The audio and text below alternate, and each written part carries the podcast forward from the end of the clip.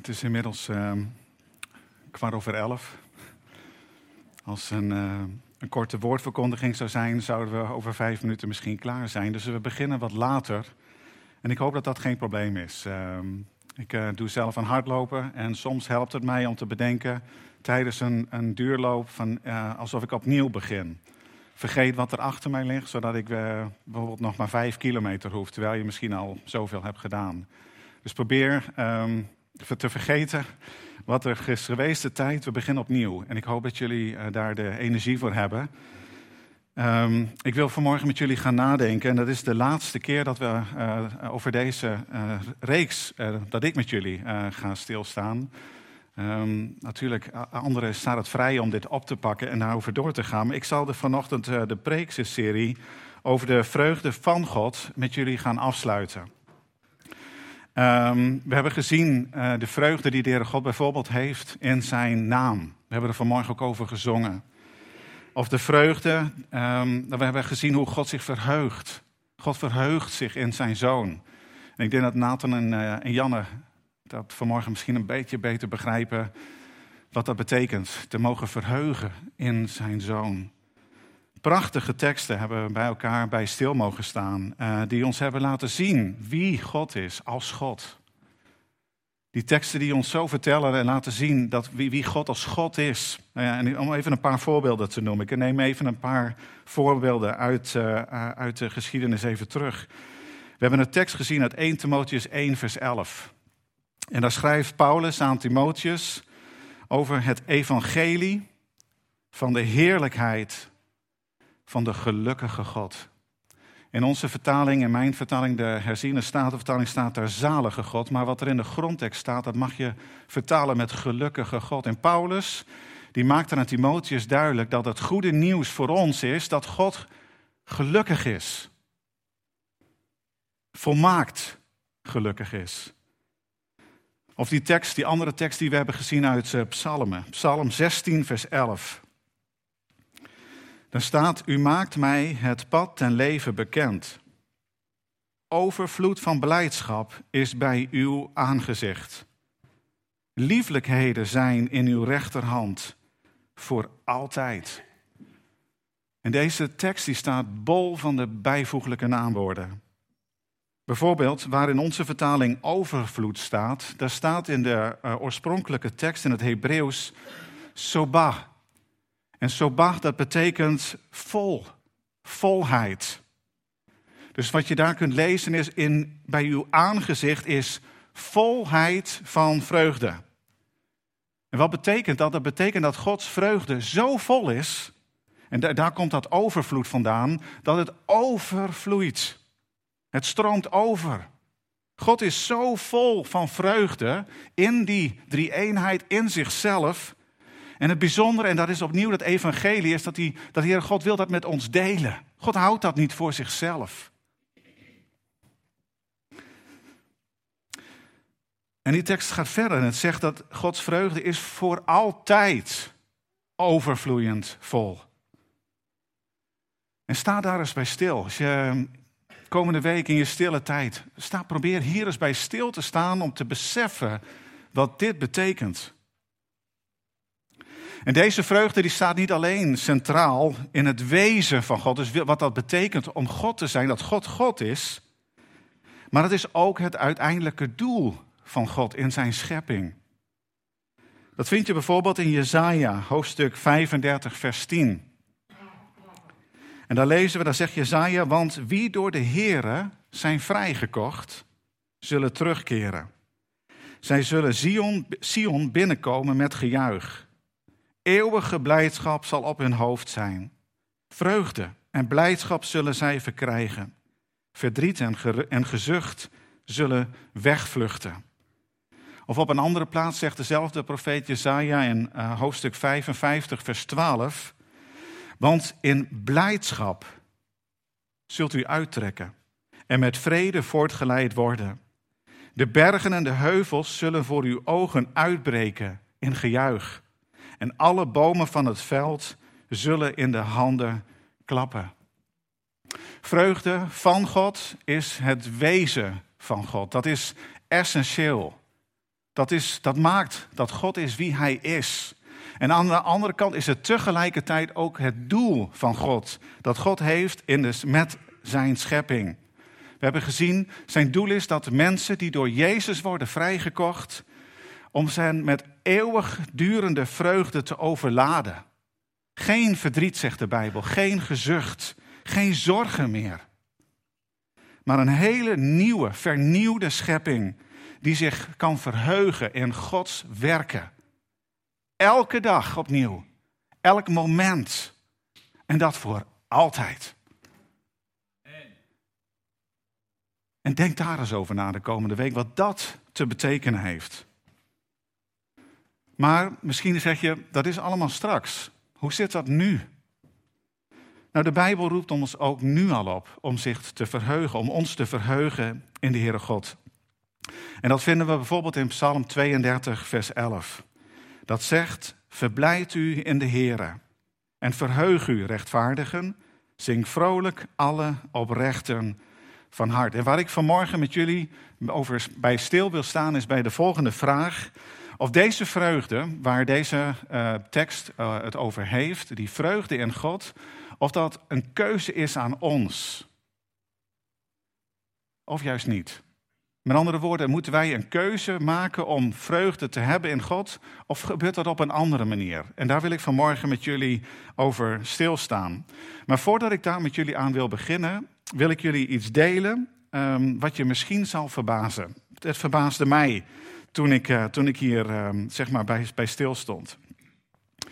Als je in je Bijbel op zoek gaat en met je elke denkbare vorm van het werkwoord kiezen of beslissen, en je gaat dan door de Bijbel, Oude en Nieuwe Testament, dan valt je op dat tenminste in het Nieuwe Testament dat kiezen of beslissen nooit gebruikt wordt in het kader van kiezen voor God of kiezen voor Jezus. Er is één bijna uitzondering in het Nieuwe Testament. En dat is wanneer we zien dat Maria ervoor kiest om aan de voeten van de Heer Jezus te gaan zitten. Terwijl, jullie kennen dat verhaal, Martha het huishoudelijke werk aan het doen is. En waarom noem ik dat een bijna uitzondering? Omdat Maria al een volgeling van Jezus was. Dus in die zin heeft zij niet voor Jezus gekozen. Dus het is geen goed voorbeeld daarvan, van kiezen voor Jezus.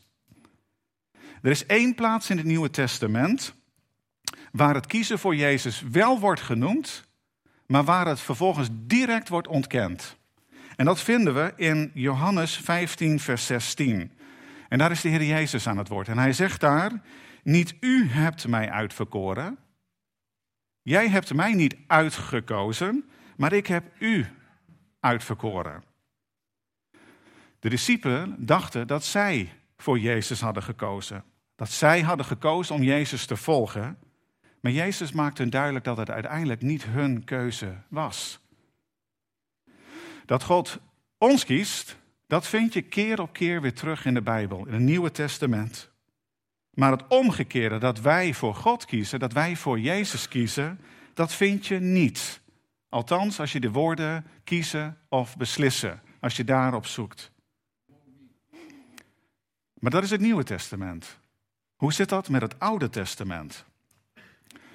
In het Oude Testament, daar vind je in Jozua 24, vers 15, de tekst die veel van jullie zullen kennen. Jozua 24, vers 15. Kies voor u heden, wie u zult dienen. Of de goden die uw vaderen, die aan de overzijde van de rivier woonden, gediend hebben. Of de goden van de Amorieten, van wie u het land bewoont. En dan zegt Jozua, maar wat mij en mijn gezin, mijn huis betreft, wij zullen de Heere dienen. Jozua maakt hier dus de oproep om te kiezen wie je wilt dienen. God of niet, of een afgod. Hij zegt, kies wie je zult dienen. Maar dan, in een paar versen later, in Jozua 24, vers 22 tot 23, zegt hij dit tegen het volk. Jozua zei tegen het volk, u bent getuige voor uzelf dat u, voor u, de Heere gekozen hebt om te dienen. Om hem te dienen. Nu dan, doe de vreemde goden weg die te midden van u zijn en richt uw hart op de Heere, de God van Israël. Dus wat we hier zien gebeuren is dat Jozua riep eerst op, kies wie je wil dienen. En dan later voegt hij daar een tweede opdracht aan toe. Namelijk dat je naast dat je moet kiezen wie je dienen wilt, dat je ook je hart moet richten op de Heere. 2 opdrachten. Nu, waarom doet hij dat? Ik denk dat dat is omdat je ervoor kunt kiezen om God te dienen, terwijl je hart ver van God verwijderd is. En niet alleen Jozua zegt dat hier, maar de Heer Jezus zegt dat ook. In Mattheüs 15, vers 8 vind je dat. Dan zegt de Heer Jezus, dit volk nadert tot mij met hun mond en eert mij met de lippen, maar hun hart houdt zich ver bij mij vandaan. Deze mensen, zegt de Heer Jezus, die kiezen ervoor om 's zondags naar de kerk te gaan. Ze kiezen ervoor om samen te zingen. Ze kiezen ervoor om te bidden. En ze kiezen ervoor om van de tiende te geven. En als je dan als buitenstaander op de buitenkant op afstand daarnaar kijkt, dan lijkt het alsof ze voor God hebben gekozen. Maar, zegt Jezus, dat hebben ze niet. Ze hebben niet voor God gekozen, maar ze hebben voor een religie gekozen. En door zo te doen blijft het voor de buitenwacht, voor de mensen eromheen verborgen, wat ze diep van binnen in hun hart eigenlijk naar verlangen. En zegt de Heer Jezus, dat is niet God, dat ben ik niet. Ze willen eigenlijk in hun hart iets anders dan God.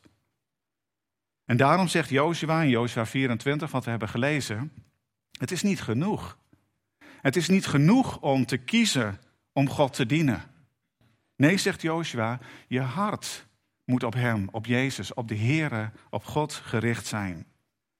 En wat betekent dat nu? Dat je hart op God gericht, op Jezus gericht moet zijn. Dat betekent dat je de Heere God, dat hij jouw schat moet zijn. Dat je niet voor God kiest om, zeg maar, voor de eer van mensen. Of om wat God je allemaal kan geven. En God kan je veel geven. God wil je veel geven. Goede dingen. Gezondheid. Rijkdom. Succes. Een relatie. Noem het allemaal maar op. Allemaal goede dingen die de Heere God kan. En misschien je ook wel wil geven. En dit richten van je hart, waar Jozua het over heeft, waar de Heer Jezus het over heeft, dat gaat dus verder dan het maken van een keuze. Dus dat was de vraag waar ik met jullie bij stil wilde staan. Dat vreugde vinden in God, is dat een keuze van ons of juist niet? En wat we hier zien is dat dat richten van je hart, dat verder gaat dan het maken van een keuze. En ook de schrijver van de Hebreeënbrief herinnert ons hier aan. Je kunt dat vinden in Hebreeën 12, vers 18 tot 21. En voordat we dat samen gaan lezen, even kort waar dat over gaat. Die Hebreeënbriefschrijver die kijkt daar terug op een moment dat het volk van Israël voor de berg Sinaï staat, te wachten. Te wachten, want Mozes is bovenop de berg bij de Heere God. En daar aan die voet van de berg, terwijl Mozes op de berg is bij God, zijn zij aan het wachten. En wat we daar zien, en dat kun je ook in het Oude Testament terugvinden, is dat het volk haar hart niet op de Heere God had gericht, maar op een afgod. Een minuscuul, klein, onbeduidend, door de mens gemaakte gouden kalf. En die stond maar op een paar meter afstand van die berg, de berg Sinaï. Daar waar de Heere God was. En die berg Sinaï, zo zegt de Bijbel, terwijl God daar aanwezig was, die smeulde. Die brandde en die trilde. En daar op een paar meter afstand is het volk voor de voet van de berg aanwezig, wachtend op God, wachtend op Mozes. En dan maken ze zo'n klein, nietszeggend gouden kalf. Zie je het beeld voor je? Lees dat gedeelte maar eens met mij mee. Hebreeën 12, vers 18. Want u bent niet tot een tastbare berg genaderd en tot een brandend vuur. Tot donkerheid, duisternis en stormwind. Tot bazuingeschal en het geluid van woorden. Want zij die dat hoorden, smeekten dat het woord niet meer tot hen gericht zou worden. Want zij konden wat hun bevolen werd niet verdragen. Zelfs als een dier de berg aanraakt, zal het gestenigd worden of met een pijl doorschoten worden. En wat zij zagen was zo verschrikkelijk dat Mozes zei: ik ben zeer bevreesd en sta te beven. Wat Josua zegt, dat als je ervoor kiest om God te dienen, dan moet die keuze voor God aanvaardbaar zijn. God moet jouw keuze kunnen aanvaarden. En dat vind je ook in Psalm 100, vers 2. Nog wat duidelijker, nog wat simpeler uitgelegd. Dien de Heere. En wat zei Josua? Josua zei: kies wie je dient. De psalmschrijver roept op: vergeet maar dat kiezen. Dien de Heere. En de tweede, hoe?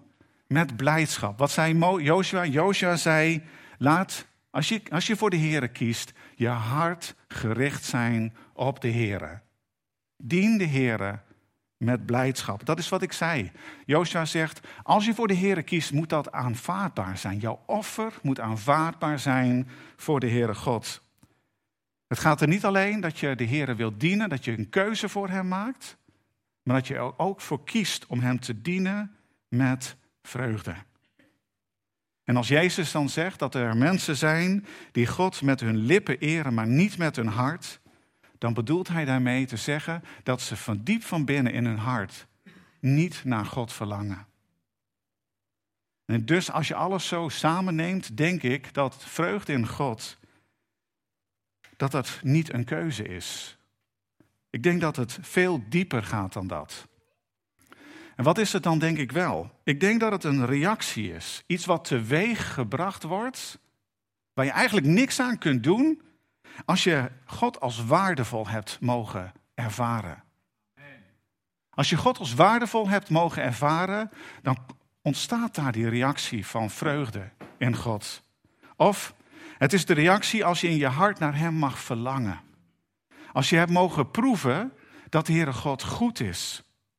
En dat de Heere God te verkiezen is boven alles wat je maar kunt bedenken.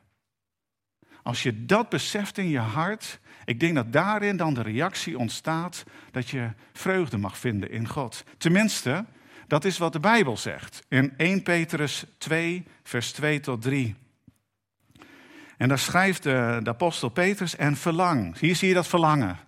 Verlang naar de zuivere melk van het woord, maar er is een voorwaarde aan. Hier, dit zegt iets over, zeg maar, de volgorde van dingen. Tenminste, indien u tenminste geproefd hebt dat de Heere goede tieren is.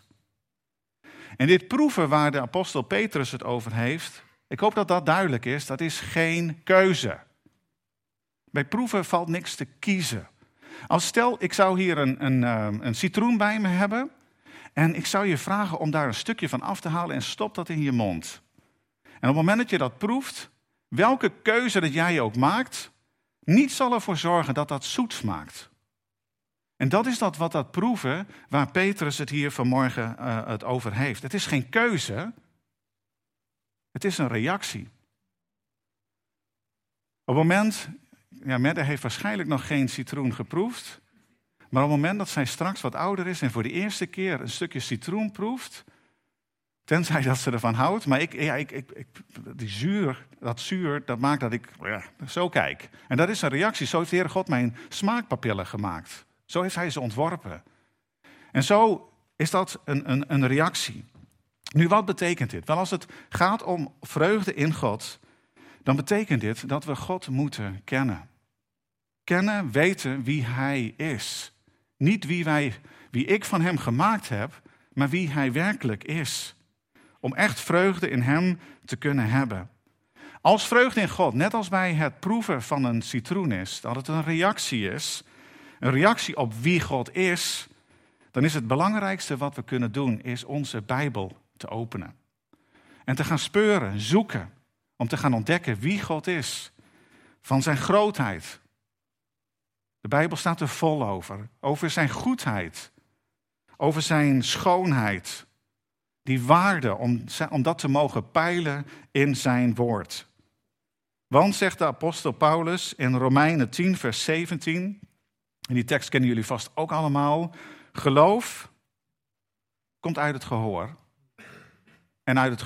En door het gehoor komt door het woord van God. Op een andere plaats, ik heb daaraan toegevoegd, en het komt uit Filippenzen 1 vers 25. Daar spreekt de apostel Paulus, dezelfde apostel, over blijdschap, vreugde van het geloof. Vreugde van het geloof komt uit het gehoor. En het gehoor door het woord van God. Dus dat is de eerste opdracht van vanmorgen. Wil je vreugde in de Heere God vinden, dan moet je hem kennen. En hoe kennen we hem? Dan door zijn woord. Zijn woorden. Nu, als het gaat over dit onderwerp, vreugde in God, dan zijn er veel christenen, wedergeboren christenen, die dat zien als een optie, als een keuze. Zo van, je hebt het wel, sommigen hebben het wel en anderen hebben het niet. Maar apostel Paulus is hier super duidelijk over als hij in Filippenzen 4 vers 4 zegt, verblijdt u, dat is de volgende tekst, Filippenzen 4 vers 4, verblijdt u altijd in de Here. 11:36, 18 februari, altijd in de Here. Ik zeg het u opnieuw, verblijdt u. Altijd, zegt Paulus. Dat is geen optie, altijd. Niet af en toe en hij wel en zij niet. Maar als je eerlijk bent, je hoeft niet je handen op te steken, gewoon voor jezelf. Voel jij dat altijd? En waarom zegt Paulus dat eigenlijk 2 keer? Verblijdt u altijd in de Here, ik zeg het opnieuw. Verblijdt u. Ik denk niet dat het is omdat hij op dat moment voor een oudere groep mensen die slecht horen en zegt van, ik moet even een keer, want ze hebben het misschien niet gehoord. Ik denk dat het iets anders is. Ik denk dat hij weet hoe moeilijk dat is. Die altijd vreugde. En je moet ook weten dat Paulus, terwijl hij dit schrijft, opgesloten zit in een gevangeniscel. We zagen dat Jozua zei, kies wie je zult dienen. Kies of je God dient of een afgod. En Paulus voegt eraan toe, weet voor wie je kiest. Neem geen genoegen met een god, een afgod, die je geen vreugde weet te geven als jij in een gevangeniscel zit opgesloten. Want als je vreugde afhankelijk is van hoe dat het met je gaat, weet je, dan kun je van 1 ding zeker zijn. Op het moment dat er moeite in je leven komt, zorgen, dan zal het verdwijnen als ijs voor de zon. En ik denk veel vaker dan dat we eerlijk aan onszelf willen toegeven, is de vreugde die wij in ons leven ervaren, de vreugde in God, eigenlijk stiekem geworteld in een gevoel van zekerheid, van veiligheid. En dus kan die echte vreugde, die altijd vreugde waar Paulus het over heeft, als een ver van je bedshow aanvoelen. Als heel ver weg. En je moet ook weten dat alles wat Satan maar kon bedenken, dat hij dat op Paulus heeft losgelaten. Ik noem even een aantal voorbeelden. Hij zegt dat hij geslagen is met roede. Hij is bijna tot de dood toe gestenigd. Dus Satan heeft hem schipbreuk laten lijden. Hij was aangevallen door rovers. Hij is zonder voedsel en onderdak achtergelaten. En dan noem ik maar een paar dingen op waar Paulus het over heeft. En toch verheugde hij zich in God. En ik denk dat je dat kunt stellen, dat er maar weinig mensen zijn geweest die zo geleden hebben als Paulus. En nog belangrijker, nog minder, die zich met meer vreugde die beproevingen hebben doorstaan. Om meer vreugde, luister, let goed op, te kunnen hebben als het leven tegenzit, dan in tijden van veiligheid en zekerheid, moet je Jezus meer willen dan wat dan ook, inclusief zekerheid en veiligheid. Om meer vreugde, ik herhaal er even, om meer vreugde te hebben als jouw leven tegenzit, moet je Jezus meer willen dan wat dan ook. Ook in tijden van veiligheid en zekerheid. En je moet ook weten dat Paulus niet voor de Heer Jezus koos en voor vreugde in God, omdat hij nergens anders vreugde kon vinden. Ook Paulus is daar duidelijk over. Hij zegt dat hij heeft mogen proeven, heeft genoten van zijn succes, van zijn populariteit. Je hebt vandaag van die influencers. Ik denk dat Paulus er ook zo een was. En daar heeft hij van genoten, zegt hij zelf. Hij zegt, ik was de Hebreeër van de Hebreeën. Ik was de Farizeeër van de Farizeeën. Hij zegt dat hij de meest erkende was.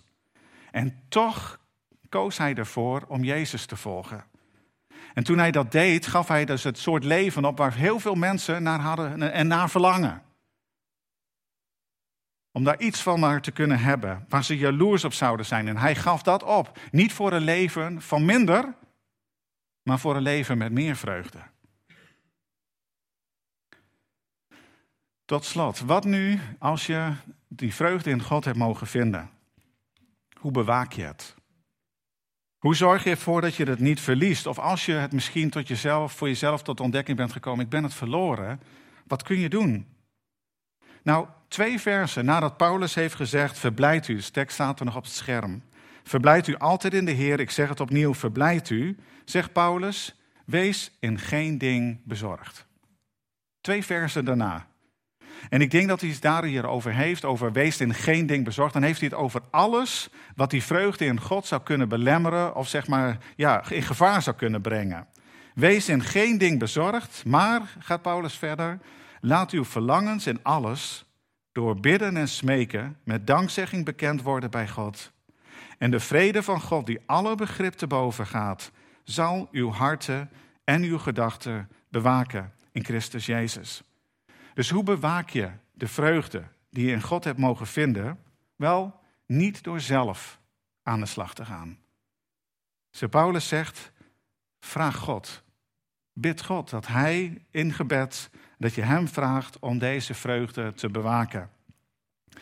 En weet je, 1 ding waar je zeker van kunt zijn. Elke vreugde in God, die wij in God mogen hebben, zal onder vuur komen te liggen.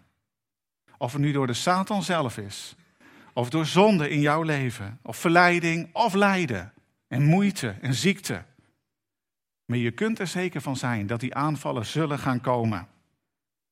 En als je dat dan samentelt, die aanvallen van de Satan, van de verleiding, van jouw zonde, van de moeite, van de lasten in je leven, als je dat allemaal samenstelt op de schaal, er is maar 1 die daar tegenover kan staan en die daar voor kan waken. En dat moet God zijn.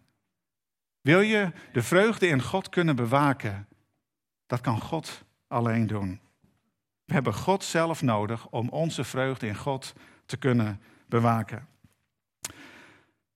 Als er iets is wat ik je zou willen vragen om van vanmorgen mee te nemen, te onthouden en mee te nemen naar huis, laat het dan het volgende zijn. Dat voor ons als christenen het vreugde vinden en hebben in God, dat geen optie is. Niet een optie is waar je voor kunt kiezen, wel of niet. Zoals dat je een auto koopt en wel of geen lichtmetalen velgen eronder. Dat is het niet. Vreugde in God is niet een optie, het is essentieel. Het hoort erbij. Anders gezegd, wij kunnen God niet verheerlijken. Niet op de manier zoals God dat van ons vraagt. Als wij in ons hart geen vreugde kennen in hem. Is er geen vreugde in hem, dan eren we God met de lippen, zegt de Heer Jezus. En dat is niet waar God naar verlangt. We kunnen God niet verheerlijken zoals hij het van ons vraagt. Als onze harten geen vreugde vinden in hem. En dus moeten we allemaal, zoals we hier aanwezig zijn en thuis, het geheim van die altijd vreugde waar Paulus het over heeft, gaan leren ontdekken wat dat is. En helaas, je bent er niet mee geboren. En ook niet als je herboren, als je wederom geboren wordt, krijg je dat niet automatisch. Het is niet een schakelaar die vanuit op aangaat op het moment dat je tot wedergeboorte komt. Apostel Paulus zegt zelf op een andere plaats in Filippenzen 4, vers 11, dat hij heeft geleerd. Ik heb geleerd tevreden te zijn in de omstandigheden waarin ik verkeer. Dat wat hier eigenlijk zegt, het is een leerproces. Een leven lang. Niet een schakelaar die zomaar van de een op het andere moment wordt omgezet als je tot bekering komt. Paulus gaat verder in vers 12 en 13 van Filippenzen 4 en daar zegt hij: en ik weet wat het is om vernederd te worden. Ik weet ook wat het is overvloed te hebben. In elk opzicht en in alles ben ik ingewijd. Zowel in verzadigd te zijn als in honger te lijden. Zowel in overvloed te hebben als in gebrek te lijden. Alle dingen kan ik aan. Door Christus, die mij kracht geeft. Wat was Paulus' geheim? Dat was zijn altijd vreugde in Christus. En niet alleen in tijden dat hij honger kende en nood, maar ook in tijden van overvloed. Weet dan dit. Als je weinig hebt, of je hebt veel moeten verliezen, dan komt Christus. En openbaart hij zichzelf als waardevoller dan wat je verloren hebt. En misschien zit je hier en mag je veel hebben. En heb je overvloed, ken je dat in je leven. En weet dan dat Jezus, de Christus, wil komen, ook in jouw leven. En laten zien dat hij meer is. En waardevoller is dan wat je van hem hebt gekregen. En zo kan het zijn dat Paulus zegt, verheug je altijd. Verheug je altijd in de Heere. En geloof de leugen niet, want die zal de Satan je willen influisteren. Geloof de leugen niet dat die vreugde in God pas komt als de wolken in je leven, als die opgetrokken zijn. En als de zon er doorheen begint te schijnen. Dat is een leugen. God zegt, ik wil vreugde aan jou geven. Ik verlang ernaar dat ik jouw vreugde mag zijn. Altijd. In elke fase van je leven waarin je ook bevindt. En Paulus voegt daaraan toe, neem geen genoegen met een God die, als jij het moeilijk hebt, als je opgesloten zit in een gevangeniscel, die niet in staat is om jou die vreugde te geven. Er is maar één die dat kan. En dat is God. Onze God. Amen.